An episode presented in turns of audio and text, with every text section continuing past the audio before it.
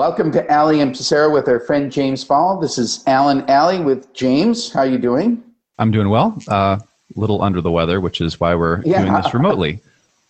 And uh, Jimmy's taking the weekend off. We're going to go through and talk about everything from GameStop to what's going on in DC and then some things locally. Last week we did uh, probably an yeah. hour on GameStop and I wanted to start off with that just to kind of recap uh, where things were and what happened this week. James, you you've been following a little bit. Do you want to kind of take the lead on this and frame the discussion for this? Sure. Week? Yeah, so I'm not sure how much we talked. I forget exactly how much we talked about last week, but basically, um, GameStop went from four dollars to four hundred over the course of about a month, and the idea or the the the thesis was a short squeeze. And so, where you get these people who had heavily shorted the stock to a point where they had lost so much money that their brokers would close their positions on their behalf, therefore causing the price to go even higher. Um, and so, what happened was um, when it on, uh, I believe it was last Thursday, uh, Robinhood, which is one of these low cost trading apps, as well as several other um, low cost brokerages, limited the ability to buy GameStop you could still sell it, but you can't buy it, which of course put a lot, which which killed the momentum and uh, brought the price from 480, a top of 480, down to I believe it was like 112 in the span of about 45 minutes.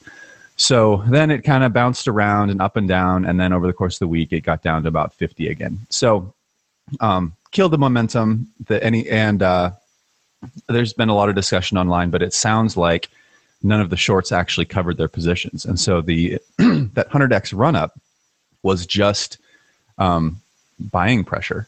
It was everybody getting excited about the stock and, and throwing money into it. And um, so that means there's a lot of people who lost money on that. Yeah. So we is, should, um, we should yeah, explain something. When, when people short the stock, what they do is um, I borrow a share or I borrow 100 shares from James. James owns GameStop um, I sell those hundred shares. So mm-hmm. I sold those hundred shares at four hundred dollars or whatever. Right. Um, I paid James some interest for borrowing his shares, just like I just like you'd borrow money from somebody. And then if the price of the stock rises, um, James has the right to to bring the stock back, to ask for it back, and goes, "Hey, I'd like to sell my stock now." I have to come up with the stock, and it forces me to buy the stock at these inflated prices, right. even though I don't want to. It, infor- it forces me to buy it and, and give it back to him. So a short squeeze is when all these people have taken this bet, literally a bet, that the stock is going to drop, and then it doesn't drop, and it rises. All of a sudden, they have to cover their positions. But that's interesting that that it wasn't the shorts uh, covering their right. positions, which you know we're going to talk about QAnon uh, later on in the show here and, and conspiracy theories, but this is where even I start to scratch my head about you know collusion and conspiracy theory because it isn't when a stock runs like that generally speaking shorts are forced to close their position and they have to buy the mm-hmm. stock and it's like jet fuel. When a stock runs, like I believe when Tesla was running, uh, it's fueled by people wanting to buy the stock, but it's also fueled by shorts stopping their losses, basically going, "Oh my God, I, I've got to buy this stock." Right. It's it's really odd. It would be an unusual situation, unusual to the point of of probably didn't happen for um, probably didn't happen in just sort of normal trading conditions for the shorts not to cover. Have you read anything about what the theory was? Um, they still think the stock's going to zero. They're they're they don't believe, and this is this is all speculation. Um, I don't have a direct line to Wall Street to ask these guys themselves, but the speculation is that they're they believe their thesis is still valid. That GameStop is the next blockbuster. It's going to zero and this whole run up was just rabid retail investors. And if they can hold through it, um, the stock is still going to zero. That that I believe is the is the thesis.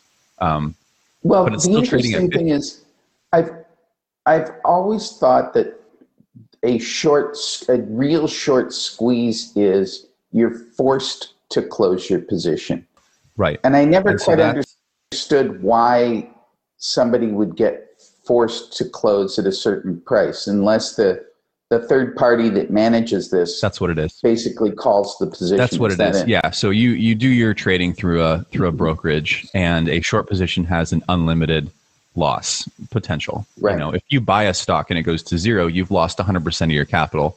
If you short a stock and it goes up 100x, you've lost 100x of your of your principal. And so you the brokerage if you go bankrupt and cannot repay 100% of what you bet, the uh, the brokerage is, is then on the hook to go find those shares and repay your debts. Right. And so um, you'll get a, a, a what is called Yeah. a margin call, where if you're all of you you have bor- borrowed more money than you have collateral to cover that that, and the brokerage will then um, liquidate your position without telling you, without asking. They'll send you a letter in the mail telling you that what they did, but they, they don't ask Right. your permission. Um, and that's what happens to normal people. And so this is another thing that's frustrating about this about this GameStop Right. saga is that these you know Melvin Capital lost half of their assets under management through this thing. They were down forty seven percent or Right. something like that um, in the month of January, and their brokerages never called their shares back. So it's just you know if if anybody else was in that position um, Right. who, who was re- trying to blow up their mortgage, um, Right. they would have they would have been called back and they would have been forced to close their position. Well, and that's the you know this is the aluminum foil wrapped around our head conspiracy theory theory side of this is these are all uh, hedge Yep. funds, M- not all, but many of them are large hedge funds. They're all part of the club. Um, the brokerage firms are looking at these hedge funds, going, "Do I really want to start this domino effect?" No. Yeah. So yeah, once, once one of them starts covering, they all have to cover. yeah. because that that starts the squeeze and it'll go to it'll go to infinity. Right. So the trick is, have they been able to sort of crash land the airplane? Because I think it's now down around 60 Yeah. or so, GameStop. Yeah. it rose on Friday, but it has been going down all week by 40, 50, 60% a day. So, So if they can get the price low enough, and then they can either ride out their position or they can uh, start buying shares to cover their positions. They'll, at, at less of a loss, correct? they'll bridge through this. Yeah, so this is Right. Mm-hmm. my aluminum foil hat. Um, and Nick and I were talking about this because all like Citadel Securities um, is the broker for something like 40% of all retail trades. Mm-hmm. And they are Robinhood's number one customer. Uh, I think most of Robinhood's revenue comes from Citadel because they, they sell their order book through Citadel. Mm-hmm. And so Citadel also injected two and a quarter billion dollars into Melvin Capital to ride out this short squeeze. And so now you've got this this sort of master hedge fund, the Citadel Capital, who owns a significant stake in Melvin Capital, who has this giant short interest in GameStop, and Melvin Capital also pays all of these low low cost brokerages for their order flow. I, I was telling Nick, I was like, what do you think happened? That all of these brokerages had the exact same idea at the same time to halt, uh, not even halt trading, halt buying. You can still sell, you can't buy. Um, to halt buying of these same stock, or do you think Melvin, or uh, not Melvin, but Citadel made a couple phone calls over the weekend Right. and said, hey guys, We need a conspiracy theory disclaimer that scrolls across when we when we go into these areas. We need the because it's not it, it is the reason I talk about this stuff. We'll we'll take a break. We've got we've bumped up against our our uh, eight minutes here. We'll take a break and come back and talk about this because I do want to talk about conspiracy theories and how we handle them on the show here. This is uh, Allen Alley with Alley and Pissarro with our friend James Ball. Today's podcast is brought to you by ProLift Garage Doors. ProLift is your one-stop shop for residential and small commercial garage doors, from openers, springs, and rollers to full reinstalls. They offer same-day service on all garage door repairs with no extra charge for evenings or weekends. Serving the greater Portland metro area, call today and set up your free estimate at 503 558 6349 or at proliftdoors.com slash Portland. Again, that's 503 558 6349 or proliftdoors.com slash Portland. Welcome back to Alley and Pissarro with our friend James Ball. We're talking about GameStop and wandering into the world of conspiracy theories, which I think is appropriate for this week. Um, the reason I bring these things up isn't because I, I, you know, we, we hit on them and I absolutely believe every single one of them, right? And we have to go after. it. No, I do it because there is some truth in all of this. I am absolutely sure of that. Now, is there collusion on every Wall Street firm helping it? Is, is every single thing that we're saying true? No. But the other reason I want to talk about it is um, this kind of stuff used to happen in the dark before the internet, before social media. It would happen and nobody would know. Yep. Nobody would know, right? Now we're getting better disclosure of that. And I actually think it's ultimately healthy. Um, but do I believe every single one of these and that every single one? Of, no, I, I don't. But I am uh, starting to use Reddit, which mm-hmm. which means I need like a lead lined helmet instead of just aluminum foil helmet. So, so what do you think is going to happen on GameStop? Well, it, it's hard to tell. So Robinhood and those brokers have uh, lifted their restrictions. Uh, so now you can buy and sell GameStop, which I think is part of the reason that it jumped on Friday, is that they you can now buy GameStop on on Robinhood.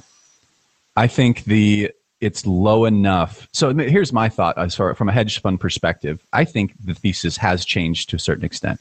Um. You know, there when you short a stock as a hedge fund, your goal is to never cover you know you're going to ride this thing down into bankruptcy you're you're not trying to sell at 10 and buy back at 5 you're trying to sell at 10 right. and then never buy back because it goes to zero um, these guys are not like that that's the short thesis is you're, you're driving these companies into bankruptcy um, i think that the thesis has changed this has gotten so much attention that i don't think gamestop is going to zero I mean, even if it was before, which is, which is debatable because they've a lot of good things have been going on with the right. company in the last few months. Um, but I don't think it's going to zero anymore, which means these hedge funds have to close their position at some point. Um, and so I think what they're trying to do is obviously prevent a short squeeze, but they have to cover slowly in a way that doesn't cause the price to to skyrocket. And so they're going to be so if I was them, I would continue fighting the momentum. I would tr- I would prevent the stock from going over 100 if I could mm-hmm. And then slowly work myself out of those positions. That's what I would be doing. Yeah, and there will be friendly analysts who start to post really negative things about GameStop. And of course, they're completely disconnected from the firms that have these short positions. But mm-hmm. there are there's always friendly analysts who will do that. Right? Mm-hmm. And you're right. They will, time is their friend. They will just spread it out over time. Um, and you and, can you can manipulate the media or manipulate Reddit or do these things in a way that is not illegal. Mm-hmm. And I think that um, I mean all you have to do is is send an unverified rumor to CNBC and they'll run with it. You know, um, Reddit has noticed this a lot. Wall Street Bets, the the subreddit where this all is happening, has seen a huge influx of bots that will upvote certain oh. things oh. and downvote others. And there's been lots of discussion about um, who's doing that and why. Um, and certain posts are being allowed to stay up, and others are being de- deleted. And it it seems like there's some shady stuff going on, but that's not illegal. There's nothing illegal about sending a robot army at a web forum. You know, and there's nothing illegal about sending an unverified rumor to to CNBC. Right. Um, and and part of the thing that that scares me is when Congress would try to legislate something to make these behaviors illegal, we're really in trouble. Yeah. Because and this is why I, have been a, a proponent of the open internet and that you can't legislate what's true and what's not true. And I don't want somebody in Silicon Valley or a neural net in Silicon Valley flagging my posts and, and this. It's like, look, we're we're all grown up people. People yeah. post things. As long as you're not posting, um, you know, I'm going to kill someone or I'm right. going to, you know, physically hurt somebody. Um, posting information, and then the it, it sort of self regulates because people say, well, where did you get that? And then you have to post the source. Mm-hmm. And it will drive people more to posting uh, source information, source data, um, get the S1 for, for GameStop and highlight the parts that you're, you know, you're right. talking about. Excuse me. Um, yeah. And like, I, I like to use the Surgeon General as a good example of what is truth and what right. is not. You know, if you were to post on Twitter today, masks don't work, masks don't prevent COVID, um, you would get flagged as being as fake news, as pre- presenting, providing false information. However, back in March, that's exactly what the Surgeon General yeah. did. He sent out a post that said, "Masks don't pre- prevent COVID. Don't right. buy masks." So, and whose whose whose truth are we talking about here? Yeah, and I'm sure he rationalized it at the time where people were buying masks and we didn't have enough PPE for the people that were in the hospitals. Right, right. but I mean that's the thing. If we're if the if the yardstick we're using is truth, that is not true. Right. And so if he's regardless of why he did it or what good causes came of it, because to you know keep PPE for for medical professionals, it doesn't. I don't know that that's that's not the point. You know, if are are you are you lying for a good reason? Is that still lying? So if we're saying that only truth can be posted, um, I mean, but then who's who's deciding what truth right. is? No. Remember back in the '90s when um, when they wanted us to use plastic bags and stop using paper because it was killing all the trees. Remember that? Yeah. And and now and now we're just in a complete 180 where you know p- plastic is bad and yeah. we're supposed to use paper again. It's it's I mean, no, it's you know what aspirin's. What are we getting fed now? That 20 years from now is we're going to be fed the exact a, opposite. A lot, Who knows? A lot of things. Probably, right? yeah. Which ones? I don't know, but but I think that's the the point is I, I want to have a free and open debate, and I want people to challenge each other. Other, I want them to say, "Hey, James, what's your source data for that? Yeah. Send me the link." Right? And you send the link and have to defend your position. And actually, that's a lot of what goes on on my Facebook page between people screaming at each other. But I, this is a good segue into well, the QAnon yeah. discussion. We were at the end of the break here, but I want to come back. We'll pick that up. We'll con- we'll continue Conspiracy Sunday, I guess. this is Allium Casero with James Ball. The Portland Spirit is headed to the river. Hop on board today for great views of the Portland skyline and the historic Milwaukie waterfront. See our local landmarks and bridges from a unique vantage point on the river. Grab a cocktail on our outer deck while enjoying some of our delicious local cuisine. Fun for the whole family with options including lunch, brunch, dinner, and the famous Heart of Portland cruise. Tickets can be purchased at portlandspirit.com. Welcome back to Allium Casero with our friend James Ball. We're Conspiracy Theory Sunday. Everything from GameStop to QAnon. And, you know, I saw all this going on on the internet about QAnon and Republicans and my Democratic friends telling me that I now own QAnon. And if I don't purge QAnon from my party, that um, QAnon has taken over the Republican Party. And you know, for the longest time, Mark Abrams uh, used to talk about it on the show. I don't, I never heard of QAnon until they brought mm-hmm. it up. I didn't know anything about it. I didn't, you know, people say that they they eat children or whatever, and it's like, how would I know? You know, I've never even right. seen it. I've never been exposed to it.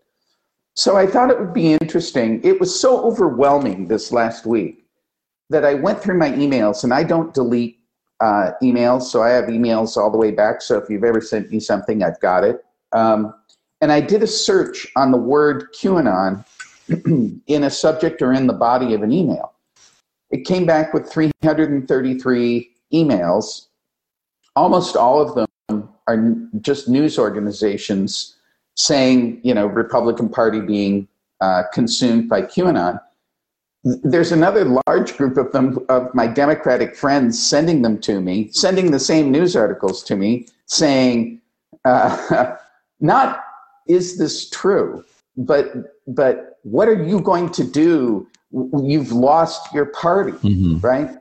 There wasn't a single email from a Republican, uh, and I'm I'm not like your typical Republican. I I was chairman yeah. of the party. I have friends in every state. I've got I'm on the the email list of of you know 30 different state re- Republican Party chairmen. And in all of those emails, there's no mention of, hey, come hear this speaker from QAnon, or here's some information from QAnon. I think you should check this out. There isn't anything, like zero.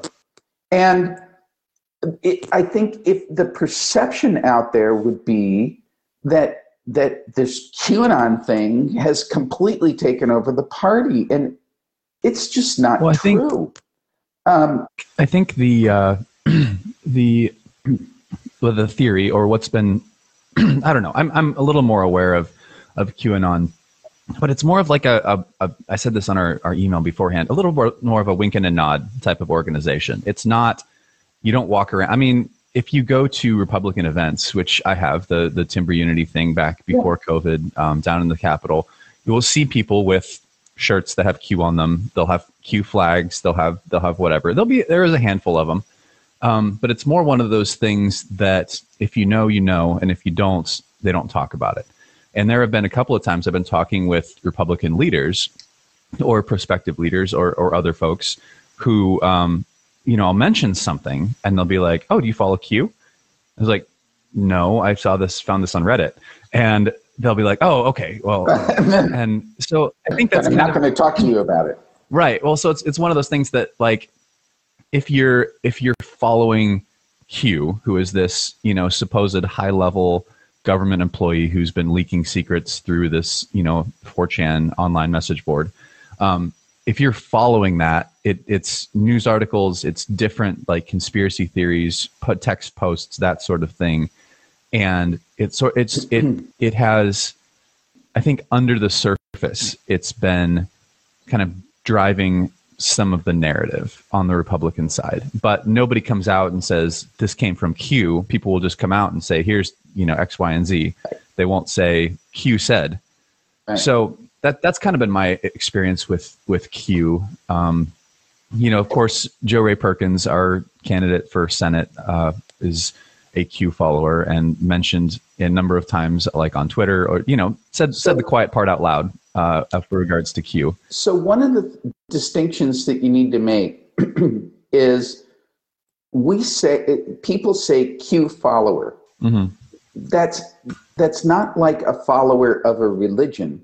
It's like somebody who monitors the mm-hmm. the posts and reads yeah, them. So it isn't Supposedly, right. there's one guy who goes yeah. by Q, and so Q being the uh, Department of Energy's equivalent of a top secret clearance. They have an L clearance and then a Q clearance. I believe it's L and Q, but Q is the the clearance that's equivalent to the DoD's top secret. And so the the the conspiracy theory is that this guy Q has been posting these anonymous messages, mostly on 4chan, and then I think he got his own website um, to and and evidently has ties to the Trump administration. I don't know. I don't follow it, but it's like something like that. Um, it's either coming from a, a someone close to Trump or at least I mean that's the theory. I it I think it's much more likely that it's a 22 year old in someone's basement who uh, is is making things up. But uh, that's that's the the kind of like grand conspiracy is that it's some high level government employee who's share sharing stuff, sharing secrets anonymously. Yeah. Somebody just posted that I'm so in oh. denial. Wayne, what? if you can elaborate what I'm in denial of, that would be helpful because it's. I mean, I, I've uh, I I'm deeply involved in lots of Republican things, and the amount of times that that QAnon comes up, and and I think this gets distorted in the media too, and it's not their fault; it's our fault when we say it because if you follow the posts of Q, you are you represent that as I'm a Q follower. Mm-hmm. But follower in a religious sense means you're a member of a church, you're a member of the organization. Yeah. And that's not what this I is. Think some, some people take it that way. Um, oh, I think the media. You get the, I mean, the Pizzagate thing. The Pizzagate, remember Pizzagate, where the guy, the, the pizza parlor in DC, where the guy, suppose they supposedly had a, a pedophile ring in the basement. Guy came in with a gun to go free all the children. it turns out they didn't even have a basement; it was just completely fabricated.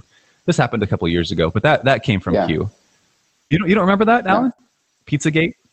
No. Oh yeah, it was it, it was this was several years ago, but that was that was a QAnon thing. That was the thing that they spread. Yeah. Anyway. Well, and now, uh, Bruce, your page is filled with Q conspiracy theories. You literally had a commentator who said she was proud of those that attacked the Capitol. I'm glad to see James has a better handle on this. Well, okay. I'm just I'm just more aware of what's going on. I don't believe anything of it. I just you know have I I, I spend a lot of time on Reddit. I read things. yeah. No, you're. Well, I think Nick said you're uh, James aluminum foil ball. There you go tinfoil hat ball. Right. Now, I think the, the, the, the point that I'm trying to make in, is that, yes, there is this thing called Q. They post mm-hmm. things. People read those posts. People that follow those posts are called a follower. Well, they call them anons. And so Q is the leader, and anons are the okay. are the followers, in a sense. So it is it is a bit more religiony. Mm-hmm. I mean, there are there are people who just like view the message boards and read what they and and you'll this is everything becomes a parody of itself you know there are people who take this as a religion and are waiting for the storm to happen the storm being when donald trump releases the hounds and puts hillary and everybody in jail um, spoiler alert that's never going to happen uh, because it's not true well i think I- um, but then there's others who just go on the website and pick pick out some some things they think are interesting and they just they just read so it. So let's let's continue this after the break. This is Ali and with her friend James Ball. This is Alley and Pissarro with her friend James Ball. It's Conspiracy Theory Sunday. I think what what we're talking about here, this QAnon thing, is this. There are people that follow the postings, and what my point is is this is not sort of the the hundreds thousands of republicans that i touch in my dealings with republicans um, are there people on my facebook page? Maybe. That last post that i did had 250 comments. Did i did i go through every comment and look at who did it? No i i haven't.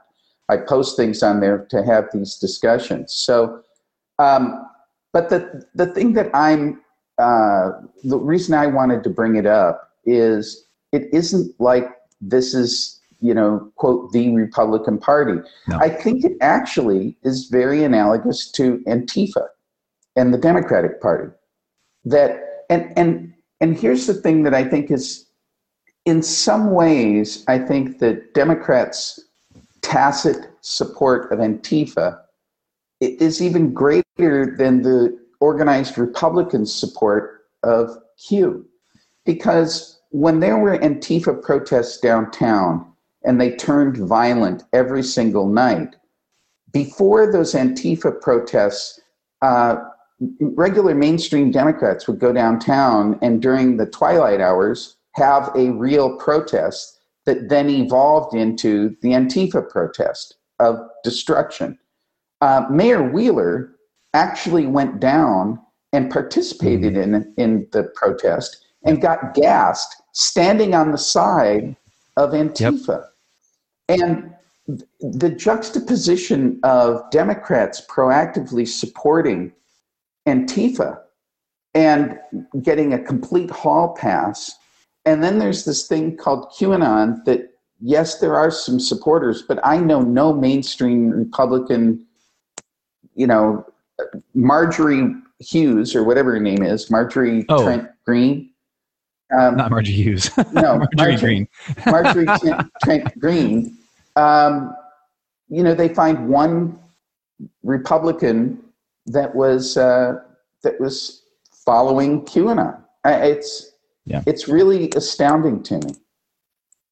Yeah, I, I agree. And I just, I mean, this is a little off topic, but what I think what one of the biggest frustrations I have about those is they were they were peaceful from noon until 10 p.m.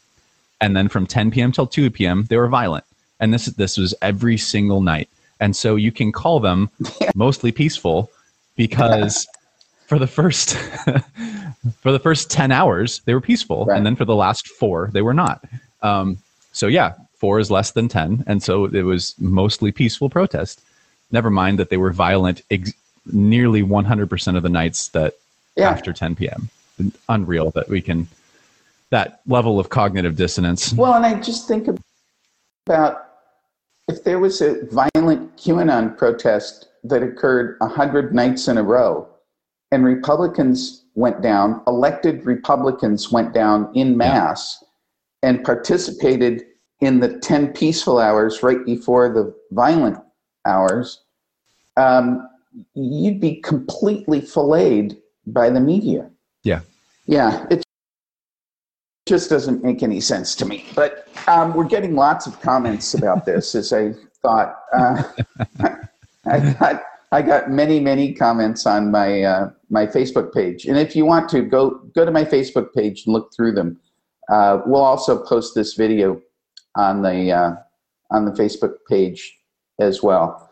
Um, Marjorie Taylor Greene, we've got a few minutes left in this segment. Marjorie Taylor Greene, she was a uh, Republican elected in a deep, deep blue uh, district, Red. uh, deep, deep red district. Yeah. Um, if you get through the primary, you're going to win the general. She had made some references to QAnon. I don't know exactly what they were. Um, maybe you do. Um, I, I haven't really been following that super closely. And uh, she got stripped of her committee assignments. Um, Was that the reason she got stripped? I, I actually didn't. I don't know. It, and in fact, if anybody out there knows a little bit more about this, but the, the reason I wanted to bring it up is um, is this part of the cancel culture that you you have some uh, things that you say, uh, some beliefs that are outside of the mainstream, and because you have those beliefs outside the mainstream, you get canceled. Now, uh, the representative from Minnesota, Ilhan Omar, Mhm. she said some terrible things about Israel. Mhm. And she didn't get stripped of her committee assignments. I don't think she should have been stripped of her think she got- committee assignments. I think Censured, didn't she? Didn't they censure her for that? I don't think so. Maybe they did. I, I, but my bottom line here is I don't think she should get stripped of committee assignments. I don't think Marjorie Taylor Greene should get stripped of committee assignments. There's there is a body that strips people of those assignments. That's your the people that elect you. Yeah. They elect there. The fact of the matter is, there's a group of people in the United States that elected her. That's the thing that we should be focusing on. Is that people get elected with beliefs that are not the beliefs of 51% of America. That's Yeah. a representative democracy. That's exactly what we've got. You know what I have? And um, I, was- I was reading something somewhere, and I forget where a book I was reading, but they were talking about um, what is happening in our culture is that people are are conflating words with violence, and if you say certain things, that is that is considered violence, and so then it is it is proportional to use violence to stop speech that is then violence and so that's why you can why you can shut people down like this is if you say things that are hurtful or or yeah, it's it's violence. It's it, at least that's that's what is being pushed on the left. And when you look at it from that standpoint, it it takes a lot more. Um, it makes a lot more sense, I think, in that if you are, and I I am not as familiar with the Marjorie situation. Also, who spells their name like that? Um, M A R J O R I E. Anyway, uh, I I'm not as familiar with that situation, but if you say things that are that the left has decided are harmful, that is violence against who, whoever you are harming, and therefore they can take whatever steps are necessary to silence you because they are preventing violence against whatever community that is that they have decided is uh, is being harmed by your words. So, anyway, you look at it from that perspective, it, it's it sort of makes sense from a you know leftist perspective, but ab- absolutely getting, not. Uh, you know, uh, words. Th- there's a huge difference between between words and violence. We're getting quite a few comments. We'll, I'll come back. We'll read through the comments and, and react to them in a minute. This is Alley and Pissarro with her friend James Ball. Today's podcast is brought to you by ProLift Garage Doors. ProLift is your one-stop shop for residential and small commercial garage doors, from openers, springs, and rollers to full reinstalls. They offer same-day service on all garage door repairs with no extra charge for evenings or weekends. Serving the greater Portland metro area, call today and set up your free estimate at 503-558-6349 or at proliftdoors.com slash Portland. Again, that's 503-558-6349 or proliftdoors.com slash Portland. Welcome back to Alley and Pissarro with James Ball. It's turned into Conspiracy Theory Sunday, and uh, we're getting a lot of comments. I was going to read through from some of these. So, um, one of them was from our friend Bruce. Q followers claim to be Republicans. Antifa is not a party. You're ignoring the candidate who ran against Merkley. Uh, yeah, Jo Rae. So, so it's an interesting they always talk about Antifa not being a party organized. Well, I would whatever. say neither is um, Q. It's it's a essentially a message board. Right. Um, I would say that Antifa has a Twitter handle and a website and a logo. Um, if you're going to say that Antifa with a logo is not is not organized, um, then Q is also not organized. I mean, it's they right. I, I, I it's, it's, a message board. I, I, I agree with you, Allen. I think that there's much more in common between Antifa and QAnon as far as just like this extreme element of the far left or the far right. Um, I think I think you're right. They're very similar. Yeah, I I, I agree. Um, another uh, asks, how many people were killed in hundred days One. of riots? And this is what comes up. Uh, well, in Seattle, there were two or three, something like that.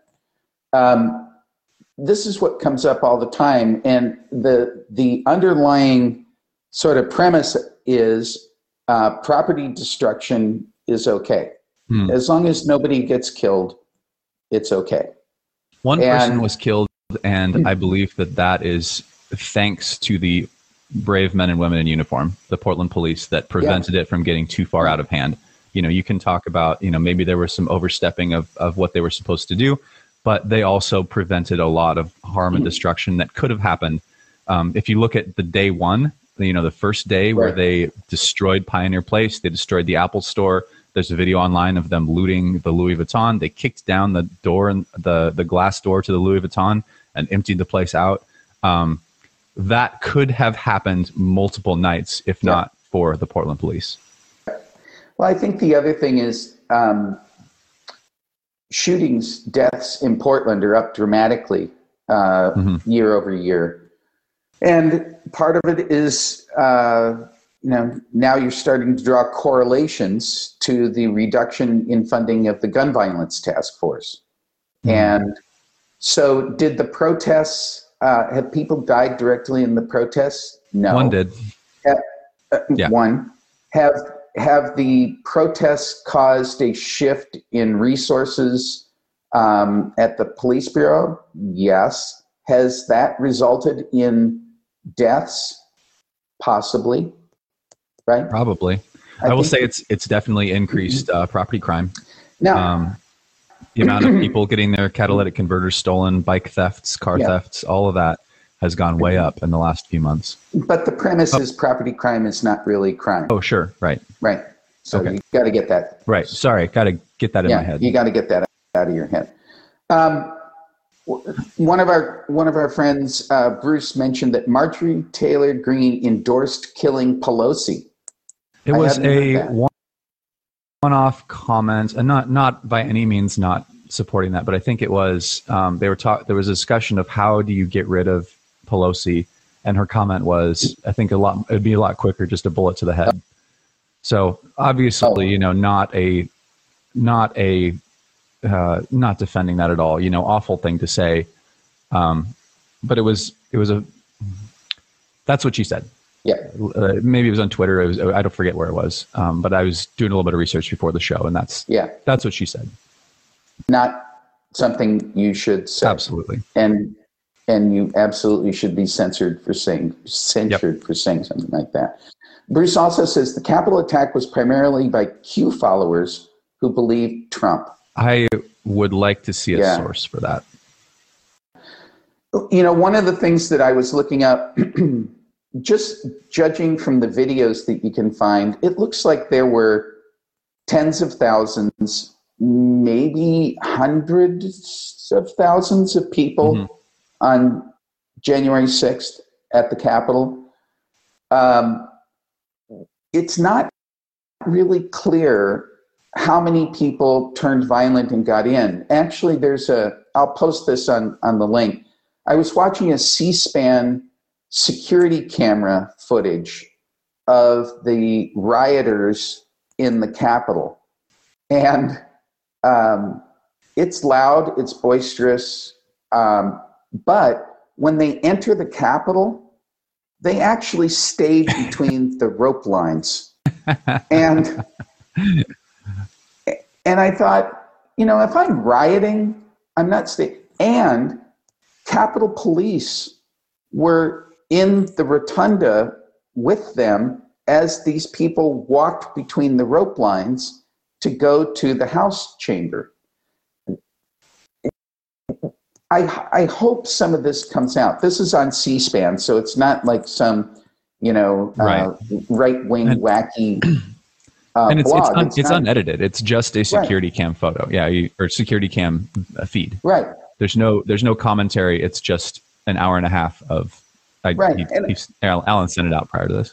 I'm not saying it's a good thing, but it's not it's not the image that you would get based upon the way things have been reported. The the mob that entered the Capitol basically walking between these rope lines through the rotunda with and you can hear some people say, do not touch the statues.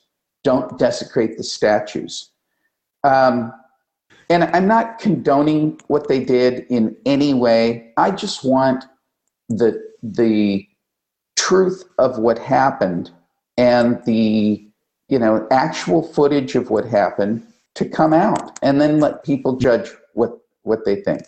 You know, there's a there's a fallacy where we tend to judge our own actions based on our intention, and we judge other people's uh, actions based on the result. And I think this kind of applies to partisan politics as well. Um, when you, from a leftist perspective, they look at the riots in downtown Portland and they say, property damage, busted windows, graffiti, uh, whatever that can all be replaced, you know. But our intention was good. Our intention was to stand up for Black people, for underrepresented minorities. The intention of the riots in Portland was good, but the and the action that the Republicans did, you know, was taking over the the Capitol, upending the the um, uh, upending the the electoral process. Um, so if you're a leftist, that's how you're looking at it. it it's it's you know one person died in 100 nights of protests, uh, whereas six people died in one one day of of uh, the Capitol stuff, and also is trying to overthrow an election, whereas this was you know the leftist movement was standing up for black people. Yeah. So that, that's how they look at it. It's um, it's interesting to see the the comments as they scroll by too. Chewbacca, who was uh, attacked the Capitol, was known as QAnon shaman. Wow, you have selective memory. So you can't even have a discussion about this. I can't even say, look, watch this, watch yeah. the C-SPAN video, right? And and watch the behavior of the of the rioters, and judge and be a judge for yourself. That's all I'm saying. There, I'm not drawing a conclusion about. I just want you to see the original footage and understand what what actually happened. That's all. You know, I'm not saying that there were no Q conspiracy theorists in that crowd. I mean, there absolutely were. They get 100,000 or yeah. 200,000 people, and yeah, you're gonna have some Q people. The the the shaman guy, I don't know who he is, but um, okay, he's a Q guy. That that doesn't surprise me. Um, and he he made news because of the way he was dressed and the fact that he was one of the first people into the Capitol. But out of the hundred, like to say that it was a, a movement by Q, um, well, first of all, and the, I think that that takes away some responsibility from Trump. I think this it was this thing was orchestrated by Donald Trump, and I I think that you know maybe he wasn't calling directly for an assault on the Capitol, but he's the one that brought everybody there. It wasn't Q that brought everyone there. It was it was Trump. So I I think the Q thing is I'm with you. I think it's overblown. Well, that was that was my point. That's why I posted it. That's why I wanted people to talk about it. We're going to come back after a break. This is Alley and Pissarro with my friend James Ball. The Portland Spirit is headed to the river. Hop on board today for great views of the Portland skyline and historic Milwaukie waterfront. See our local landmarks and bridges from a unique vantage point on the river. Grab a cocktail on our outer deck while enjoying some of our delicious local cuisine. Fun for the whole family with options including lunch, brunch, dinner, and the famous Heart of Portland cruise. Tickets can be purchased at portlandspirit.com. Welcome back to Alley and Pissarro on Conspiracy Theory Sunday. We're going to go from one conspiracy theory to another. We're going to talk about COVID and and vaccines and the rollout and everything that's going on there. The um, it, it, it, boggles my imagination that um, we are still bumping up against all time highs of deaths with COVID right now in Oregon. Mm-hmm. Um, it's uh, it, it fits very much with the narrative of people in congregate living, elderly people, and elderly people with underlying conditions are by far the most prone to um, to get COVID to to die with COVID. Yeah. And um, it's very odd that at a time when the deaths are spiking, that it feels like, uh, oh, now that we have the vaccine, we're opening things up. That's okay. It, it, it just doesn't make any sense to me. The, the other thing is, is that we've talked about this when it's so clear who dies mm-hmm. elderly, congregate living, foster care, underlying conditions that if you would just prioritize those, if you had just prioritized yeah. those people, by this point in time, uh, everybody over 75 in Oregon would be vaccinated mm-hmm. right now.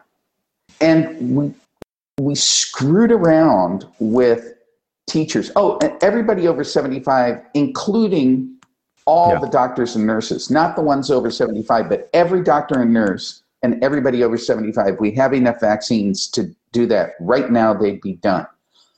And it, it kind of boggles my mind that you didn't prioritize that.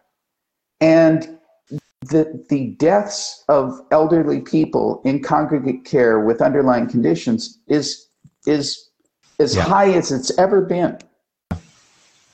So the uh, the CDC, I, I, mentioned this last week, but I hadn't actually read it. The CDC has put out um, recommendations for the vaccine rollout.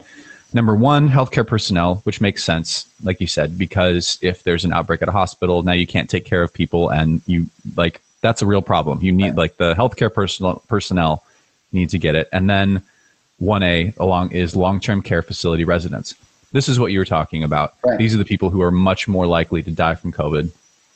After that, you get frontline essential workers and anyone else 75 years older. Um, so this is interesting. The f- essential frontline workers, uh, they they say such as firefighters, police, correctional officers, food and agricultural wa- workers, postal service, manufacturing, grocery, uh, public transit, et cetera, et cetera. And then at the very end, they say people who work in the education sector, teachers, support staff, daycare workers. That's the CDC. That's from the CDC. Um, the implication, the quiet part here, is that those people are out in the community doing an essential service. So, like to vaccinate teachers who are not in school um, Right. is completely absurd. Whoops, I kicked my camera. Um, yeah, firefighters, police officers, correctional officers, like all of those people, they if they are not able to do their job because of a COVID outbreak, it's a problem. And then teachers, I would say, is also a problem. It, like, edu- like the teachers, I, I fully believe that we need to take the students' well-being into account here, which we're not. You know, we're we're saying this is about protecting teachers, and that's fine. Um, but the fact that we are we are vaccinating teachers, and teachers are also not going back to school, um, is is baffling to me. Like, if the teachers aren't going back to school, then stop vaccinating them. Put it back to seventy five and up, and then like work your way down the the age ladder because it's the elderly and people with underlying conditions, like you said, who are at the most risk. Teachers are not unless they're in school. So um, I think what what Governor Brown needs to do is either insist that they go back to school or stop stop prioritizing teachers. right. So Well, the other thing, and this is where in our uh, conspiracy theory Sunday segment, um, one of the things that I'm concerned about is since we're we're recording deaths Mhm. with COVID, not deaths because of COVID, and I understand that would be difficult, but because we're, con- we're recording deaths with COVID, even after everybody's vaccinated, you're still going to have deaths with COVID. Because if you die and you get a COVID test and you are infected with the the uh, the virus, you would be recorded as a death with COVID. So, at some point in time, I expect that they're either going to change the definition or stop They tried. recording. Now, Kate, They Kate tried. Brown tried to stop Right. reporting um, reporting deaths and uh, got pushback from her own side, Right. and so now she went back to to reporting. And this is where I wish they would just play it with cards face up. I wish they would just say, look, this is hard. And we we did try to evaluate uh, deaths because of because of COVID and deaths with COVID. Uh, we figured we'd do something. It's standardized across the thing. This is what it is, and and just explain it because you're going to vaccinate 100% of the people. The vaccine isn't like a repellent. It doesn't it doesn't make covid bounce off you. You still get infected. It's just your body fights it and you don't get symptoms you basically don't get sick but you still have it in you. You still have the virus. So if you died and they tested you you would still test positive for the virus Uh, so So this is the problem with the government and the media taking this fear-based approach to get everyone to comply is that it's really hard to walk back. And this is my concern way at the beginning is once you open this can of worms, you, you can't close it again. And, you know, I think that I've said this before, like our our Democratic leadership are not are not taking this seriously. You know, Shemia Fagan has a party at her house. Um, one of our Multnomah County commissioners goes to Hawaii on vacation in the middle of this pandemic, and you know they they um, they themselves are not taking this seriously because they understand the the reality of the situation, but they think that we, the populace, don't that we don't understand, and that we need to be fed this this fear-based narrative and then but the problem is the left in particular has has drank the kool-aid they bought it and so now that we are at the point where we can actually start like that that COVID is not as much of a threat as it was. That the vaccines are getting rolled out, the death rates are going to go down. Um, the death rates because of COVID are going to go down, which, as you mentioned, are hard to right. are hard to to measure, but they will. Um, now, the the left, especially the extreme left, doesn't want to do anything until everybody's vaccinated because they've been fed this fear narrative, and you can't walk it back. The government can't walk it back. It's it's uh, it's frustrating. Um, but that's what yeah. you get when you uh, when you you push this narrative that is uh, an exaggeration of the truth. Yeah, you. I, I I've said this almost every week. It's it's me when I was nine years old, burning the uh, grass in the field, looking for my yo-yo. Yeah. Right. Right. Where you burn a little spot, don't find it. You burn a bigger spot. You burn a bigger spot, and then finally the thing gets out of control and you can't control it yep. anymore. You your narrative has led you to the point where you can't yep. walk it back. And now the fire trucks are here and the ambulance is here and you've got the, and that's where we are. Now luckily we mm-hmm. do have the vaccine. There is light at the end of the tunnel, but we're now going to have to walk through that that entire process. We've got to take a break. Uh, this is Alley and Pissarro with my friend James Ball. We'll be right back.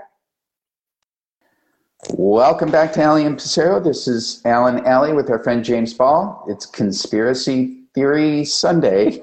I don't know how we got down this rabbit hole or whatever, but but we did. but um, gyms are. You, we were talking about gyms opening back up mm-hmm. in Portland. Uh, things are opening up. I, I made the point that, geez, you know, the data doesn't support what we're doing, which is kind of amazing. Well, it depends on which data you're looking at, and that's what I'm saying. Like this is um, when Stan Pulliam, mayor of Sandy, was having was pushing restaurants and whatnot to open up on January 1st. Um, he had a conversation with the governor, and the gov- and he asked for the data. He asked for the proof that that restaurants and gyms are spreading COVID, and he never got it. She never sent it to him. She said it existed, but never never sent it. I don't believe there is any evidence that that that COVID is being spread from restaurants or gyms. You know where it's being spread is by private home gatherings, because people aren't allowed to go out.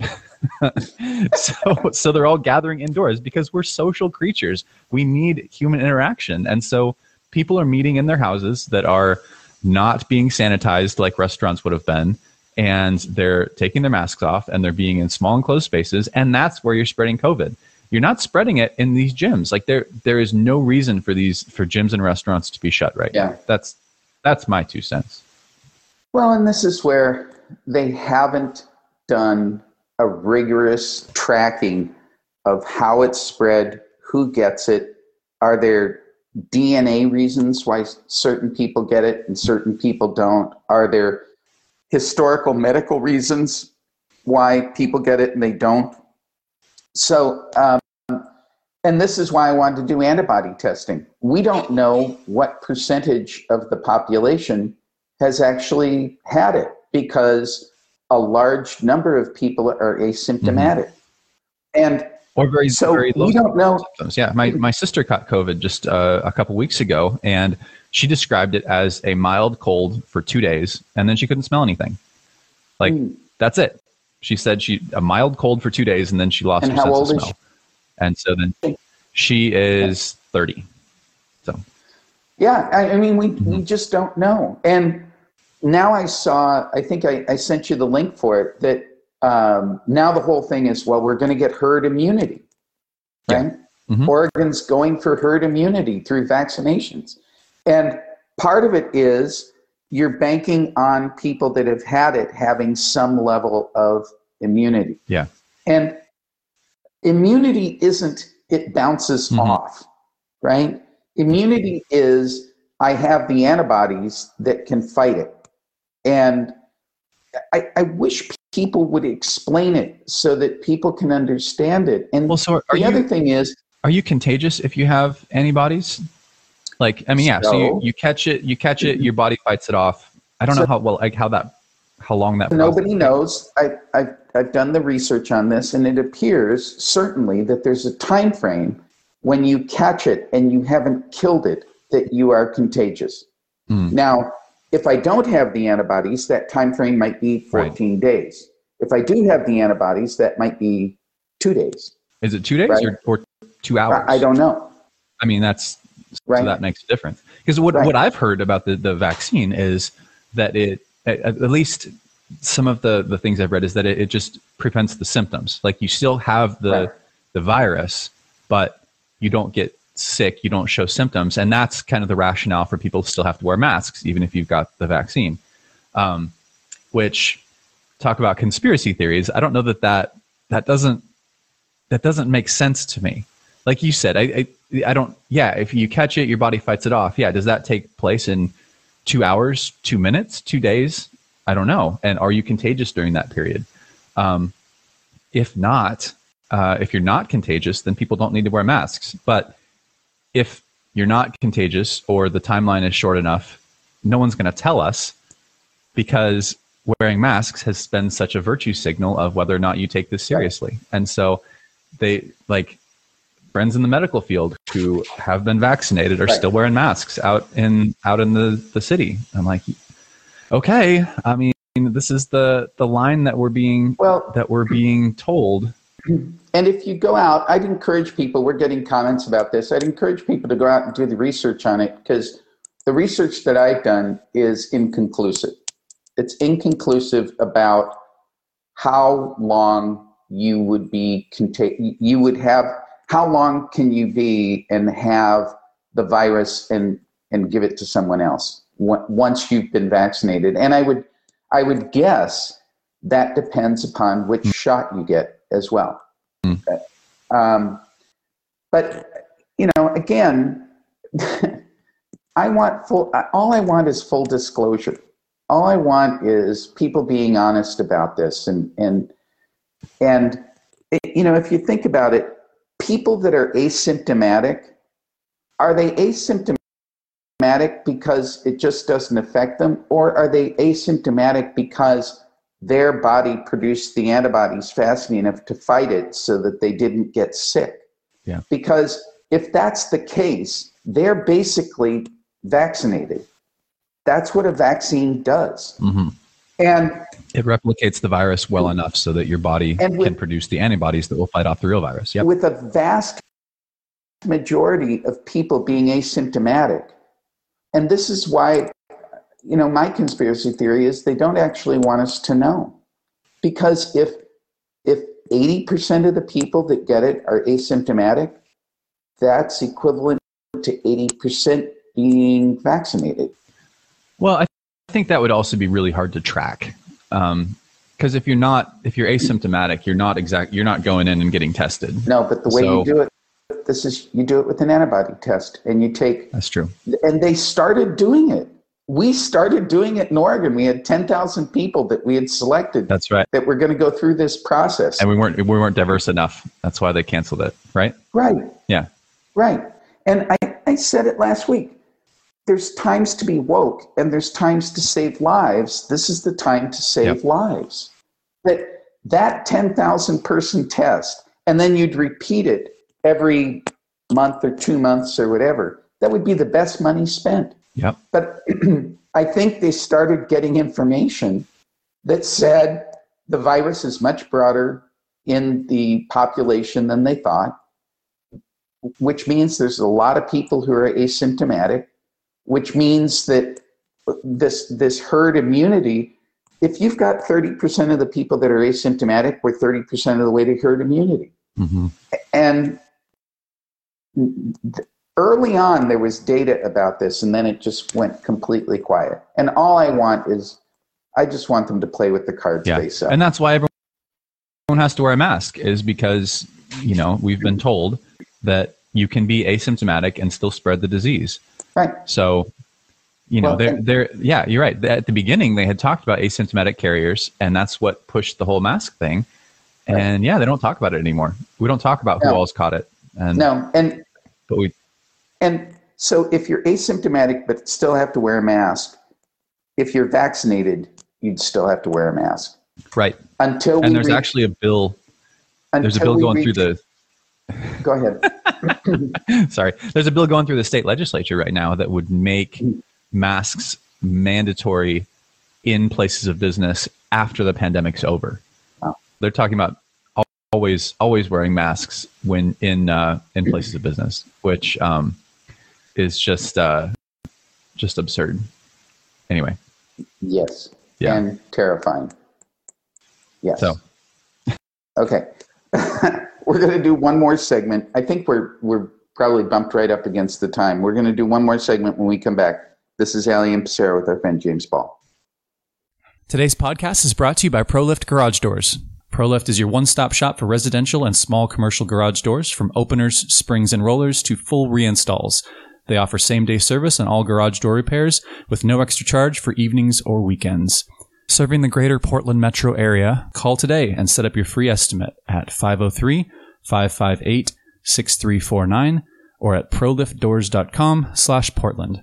Again, that's 503-558-6349 or proliftdoors.com slash Portland. Welcome back to Alley and Pissarro with her friend James Ball on Conspiracy Sunday.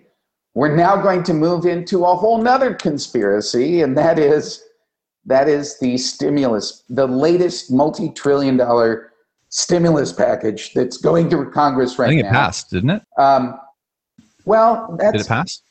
That's interesting. Uh, so, in prep for the show, I tried to find it, and you can't find it because it doesn't exist. It is being done through a reconciliation process, uh, reconciliation process between the Senate and the House, Mm. and this is the way they avoided the filibuster in the Senate.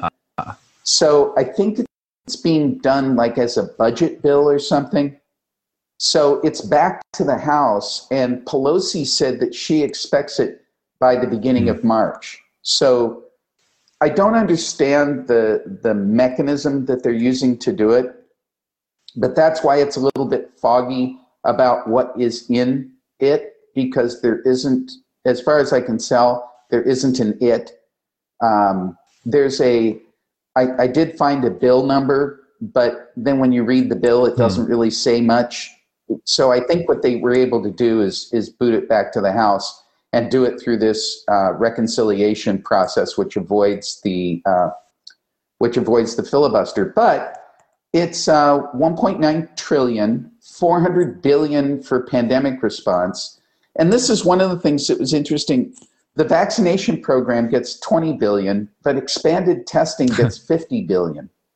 And I didn't really, I, I, are they trying to send us a message there? I don't know what the. So I don't know. Here's here's a a theory. I mean, we we just get so so accustomed to these giant giant Mhm. numbers. Um, it's possible that twenty billion dollars is more than enough to vaccinate every human in uh, Mhm. in America.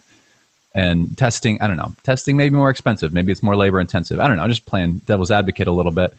Um, but twenty billion dollars is a lot of money, and it just it amazes me. I mean, remember back in the 2008 crisis when we had an 800 billion dollar stimulus to Right. to take care of Wall Street and make sure that those guys got Right. through it, and this was the absolute worst, craziest, you know, stimulus. We're going to be paying it off forever, and Right. now 800 billion dollars. We're just that's chump change. We're just throwing that around. It's uh, it's amazing how how far we've we've come in just the last shoot 12 13 years Well, and and what is going to happen?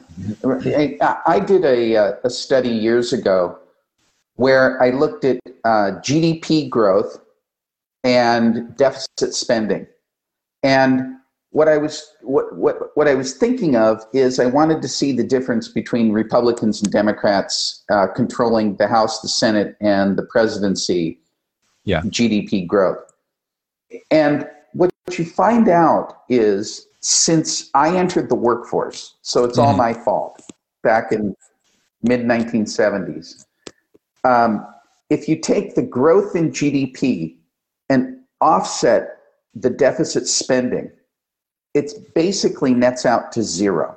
Yeah. So since 1975, we haven't really increased the GDP of the United States, which is a, and as I start to think about it, not organically, right? right we printed money, we created government money, whether we yep. borrowed it or printed it. Um, and that, and I'm not saying on a percentage base, this is dollar for dollar. Mm-hmm. This is the, the dollars that GDP increased are offset by the dollars of deficit federal spending. And it's kind of hard to imagine, but when I look at, you know, sort of the United States during the, certainly during the 1940s, where it was all deficit yeah. spending, you know, 100% uh, GDP was, was printed, to the 1950s and 1960s, when there was real live GDP growth as we rebuilt the entire mm-hmm. world I mean, that makes sense. We were building all of the machinery, all the machine tools, the cars, the trucks, the airplanes. We built everything to rebuild the entire world. And by the time you get to the 1970s, that was all done. And then the entire world economy starts to grow. I mean, if you watch Japan from the 70s till now, if you watch Korea, you watch mm. China, you watch all those economies, they're growing at enormous rates. And we basically haven't grown. Now, when you take all this and add it on top, our GDP, our real GDP growth is going to be negative if you take all the deficits well, and offset GDP growth. I think I think everybody knew that. I mean, COVID was such a hit to the economy. Um, I mean, uh, the the last twelve months. Uh, I mean, of course, the GDP is going to go down significantly. Yeah. Um, the other thing worth noting is the other thing that happened in the uh, early to mid 70s was the U.S. left the gold standard. So we yeah. went from from fully backed by gold to just you know fiat money. So that that Which gave the Federal Reserve. Yeah, it allows you to do this. So um, yeah, it's it's I've I've looked at that kind of thing before. It's it's interesting. Um, yeah, I so going on through the package, there's a trillion dollars in direct relief to struggling families. That's the $1,400 new in mm-hmm. stimulus mm-hmm. payments to people. And it looks like they're going to include, now this is where, where I'll say it because it's provocative, but it, it looks like there might be stimulus payments to illegal residents. Huh? How about uh-uh. that? And I didn't even have to go to Q to pick that hmm. up.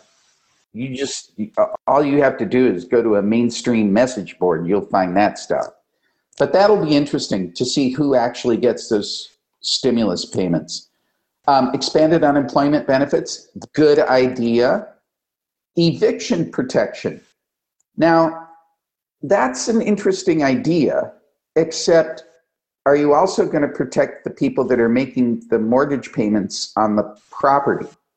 So I, you don't have to pay your rent anymore, but I still have to make my mortgage payment. I work with a lot of landlords in my business, and this sort of thing has them terrified um, because it's not just at the federal level, the state and also the city of Portland are doing eviction moratoriums on top of that. And you know they are basically at the mercy of their tenants if the tenants decide to stop paying there's nothing they can do and so right. they're they are just um, thankfully i think 80ish percent of tenants are continuing to pay their rent but there's some who aren't and um, there are some who haven't paid rent since march and so when the eviction moratorium uh, goes away you know they're going to have this ten to fifteen thousand dollar bill that comes due, and I'm going to guess they don't have ten to fifteen thousand dollars laying around if they haven't been, you know, right. able to pay their rent for the last 12, 13, 15 months.